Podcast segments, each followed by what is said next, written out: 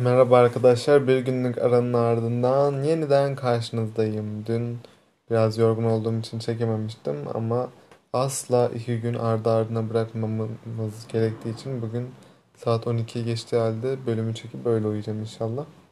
Uzatmadan başlayayım inşallah. Mutlusunuzdur, güzel geçiyordur gününüz. Kişiliğiniz alışkanlıklarınızı nasıl etkiler? Her alışkanlığın yüzeyinin altında genleriniz iş başındadır. Hatta her davranışın yüzeyinin altında. Genlerin televizyon karşısında geçirdiğiniz saatlerin sayısından evlenme ya da boşanma olasılığınıza ve uyuşturucu, alkol ya da nikotine bağımlı olma eğiliminize kadar her şey etkilediği anlaşılmıştır.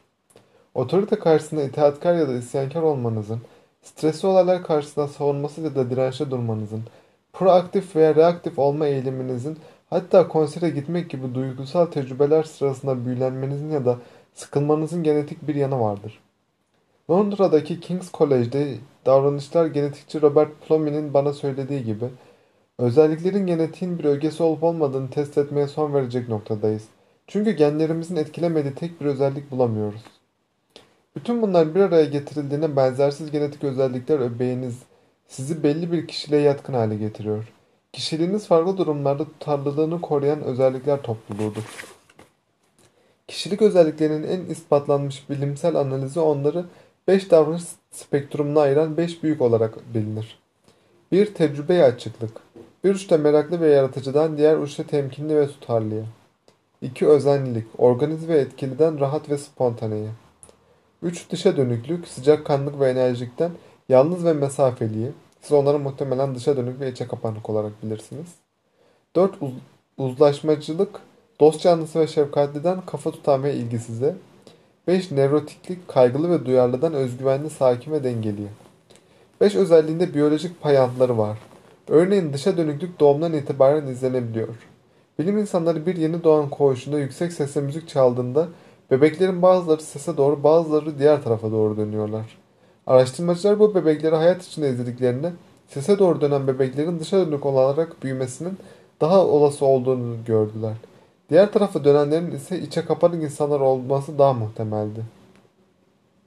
Uzlaşmacılığı yüksek insanlar nazik, düşünceli ve sıcaktırlar. Daha yüksek doğal oksitosin seviyelerine sahiptirler. Oksitosin so sosyal bağ kurmada önemli bir rol oynayan, güven hissini artıran ve doğal antidepresan görevi üstlenen bir hormondur. Oksitosin seviyesi daha yüksek insanların teşekkür notları yazmak ve sosyal organizasyonlar düzenlemek gibi alışkanlıkları inşa etmeye neden daha yatkın olduklarını tahmin edebilirsiniz. Üçüncü bir örnek olarak her insanın belli derecelere kadar sahip olduğu kişisel bir özellik olan nevrotikliği ele alalım. Nevrotikliği yüksek insanlar kaygılı olma eğilimindedirler ve diğerlerinden daha fazla endişelenirler.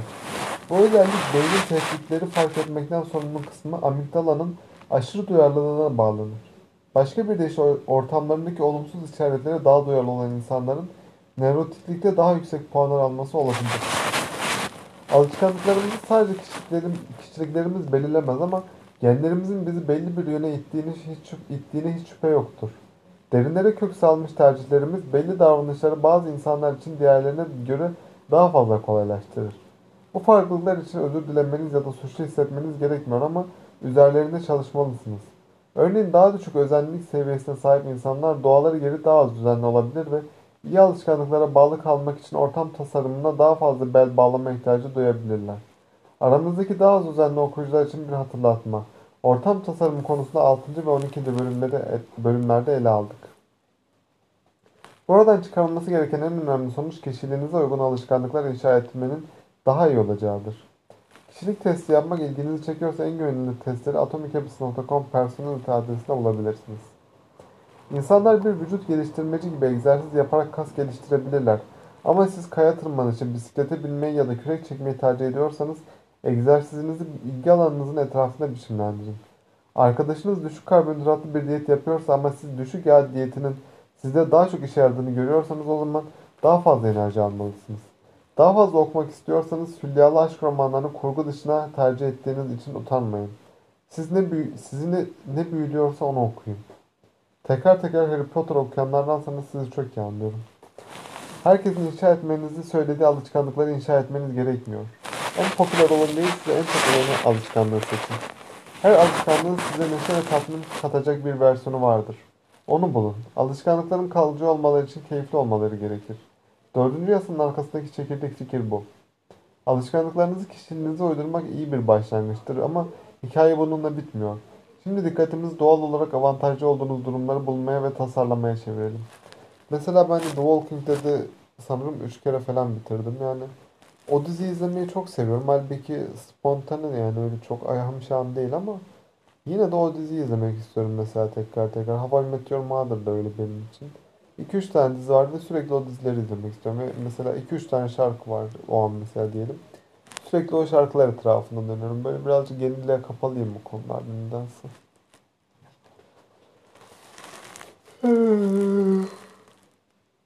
Kusura bakmayın biraz uykum var. Çok uykum var hem de. Ama bir miktarda okusam daha iyi olacak sanırım. Şansın sizden yana olduğu bir oyun bulmak. Şansın sizden yana olduğu bir oyunu oynamayı öğrenmek, motivasyonunu korumak ve başarılı hissetmek açısından kritik önem taşır. Teoride hemen hemen her şeyden keyif alabilirsiniz. Pratikte ise size kolay gelen şeylerden keyif alma ihtimaliniz daha yüksektir. Belli bir alanda yetenekli olan insanlar o alandaki görevde daha becerikli olmaya ve iyi iş çıkardıkları için övülmeye daha yatkındırlar. Enerjilerini korlar çünkü başkalarının başarısız olduğu bir alanda ilerleme kaydetmektedirler ve daha iyi bir ücret ve daha büyük fırsatlarla ödüllendirilmeleri onları sadece daha mutlu etmez, daha kaliteli işler üretmeye de sevk eder. Bu verimli bir döngüdür. Doğru bir alışkanlık seçerseniz ilerleme kolay olur. Yanlış alışkanlığı seçerseniz hayatınız zorlaşır. Doğru alışkanlıklar nasıl seçilir? İlk adım 3. yasada ele aldığımız bir şey. Kolaylaştırın. Pek çok örnekte insanların yanlış alışkanlık seçmeleri özellikle çok zor bir alışkanlık seçtikleri anlamına gelir. Bir alışkanlık kolaysa başarılı olma ihtimaliniz anlamına gelir. Başarılı olduğunuzda tatmin olma olasılığınız da artar. Ancak göz önünde bulundurulması gereken bir seviye daha var. Uzun vadede ilerlemeye ve iyileşmeye devam ederseniz her alan zorlayıcı gelmeye başlayacak. Bir noktada yeteneklerinize uygun oyunu oynadığınızda emin olmalısınız. Peki buna nasıl karar verirsiniz? En yaygın yaklaşım deneme ve yanılmadır. Ama elbette bu stratejiyle ilgili bir sorun var. Hayat kısa, bütün kariyer yollarını deneyecek, bütün münasip bekar adaylarla çıkacak ve bütün müzik aletlerini çalacak zamanınız yok. Neyse ki muammayla baş etmenin etkili bir yolu var ve keşfet faydalan dengesi olarak biliniyor. Yeni bir aktivitenin başlangıcında bir keşif dönemi olmalıdır. İlişkilerde buna biriyle çıkmak denir. Üniversitede adı liberal sanatlardır. İş dünyasında ise bölünmüşsün ama. Amaç pek çok olasılığı denemek, zengin bir fikir yelpazesi araştırmak ve geniş bir alana atmaktır. Bu ilk keşif döneminden sonra odağınızı bulduğunuz en iyi çözüme kaydırın ama ara ara deneyler yapmayı da sürdürün. Doğru denge kazandığınıza mı yoksa kaybettiğinize mi bağlıdır? Kazanıyorsanız faydalanmaya, kaybediyorsanız keşfetmeye devam edersiniz. Uzun vadede belki de en etkili yöntem zamanınızın %80 ile 90'ında en iyi sonuçları getirdiğini gördüğünüz strateji üzerine çalışmak ve kalan %10 ya da 20'de keşfetmeye devam etmektir. Google çalışanlarının haftalık mesailerinin %80'ini rutin işleri, %20'sini ise seçtikleri projeler üzerine çalışmaları, çalışarak geçirmelerini istemiş ve bu yaklaşım AdWords ve Gmail gibi birçok başarılı ürünlerin yaratılmasını sağlamıştır. En uygun yaklaşım ne kadar vaktinizin olduğuna da bağlıdır. Çok vaktiniz varsa mesela kariyerinizin başındaysanız keşfetmek daha mantıklı gelir. Çünkü doğru şeyi bulursanız ondan faydalanmak için hala çok zamanınız olacaktır. Ama zamanınız darsa mesela bir projenin teslim tarihi yaklaşıyorsa o ana dek bulduğunuz en iyi çözümü uygulayarak sonuçlar almalısınız. Farklı seçenekleri keşfederken sizin için en tatmin edici olan ve alışkanlık ve odaklara odaklanmak üzere kendinize sorabileceğiniz bir dizi soru var. Bana eğlenceli gelirken başkalarına iş gibi gelen şeyler neler? Bir görev için yaratılıp yaratılmadığınızın işareti onu sevmeniz değil. Görevin zahmetiyle çoğu insandan daha kolay baş edebilmenizdir. Ne zaman diğer insanlar bir şeyler yakınırken siz keyif alıyorsunuz. Siz başkalarını yorduğundan daha az yoran sizin yapmak için yaratıldığınız iştir. Bana zamanın nasıl geçtiğini ne unutturuyor? Elinizdeki görevi dünyanın geri kalanını silinip gidecek kadar odaklandığınız zaman girdiğiniz ruh haline akış denir. Sporcuların ve sahne sanatçıların havaya girdikleri zaman tecrübe ettikleri de bu mutluluk ve üstün performans halidir. Akışı deneyimlerken görev en azından bir dereceye kadar tatmin edici bulunmak neredeyse imkansızdır. Nerede ortalama bir insandan daha büyük geri dönüşler alıyorum. Kendimizi sürekli etrafımızdaki insanlarla karşılaştırır karşılaştırmada üstün taraf olduğumuzda davranışın tatmin edici olması daha olasıdır. JamesClear.com'da yazmaya başladığım zaman e-posta listem çok hızlı büyüdü. Neyi yaptığımdan emin değildim ama diğer bazı meslektaşlarımdan daha hızlı sonuç aldığımı biliyorum. Beni yazmaya devam etmeye motive eden şey bu oluyor. Bana ne doğal geliyor? Biraz size öğretilenleri yok sayın. Toplumun söylediklerini unutun. Başkalarının sizden beklentilerini bir kenara bırakın, içinize bakın ve bana ne doğal geliyor, ne zaman yaşadığımı hissettim, ne zaman gerçekten kendim olduğumu hissettim diye sorun.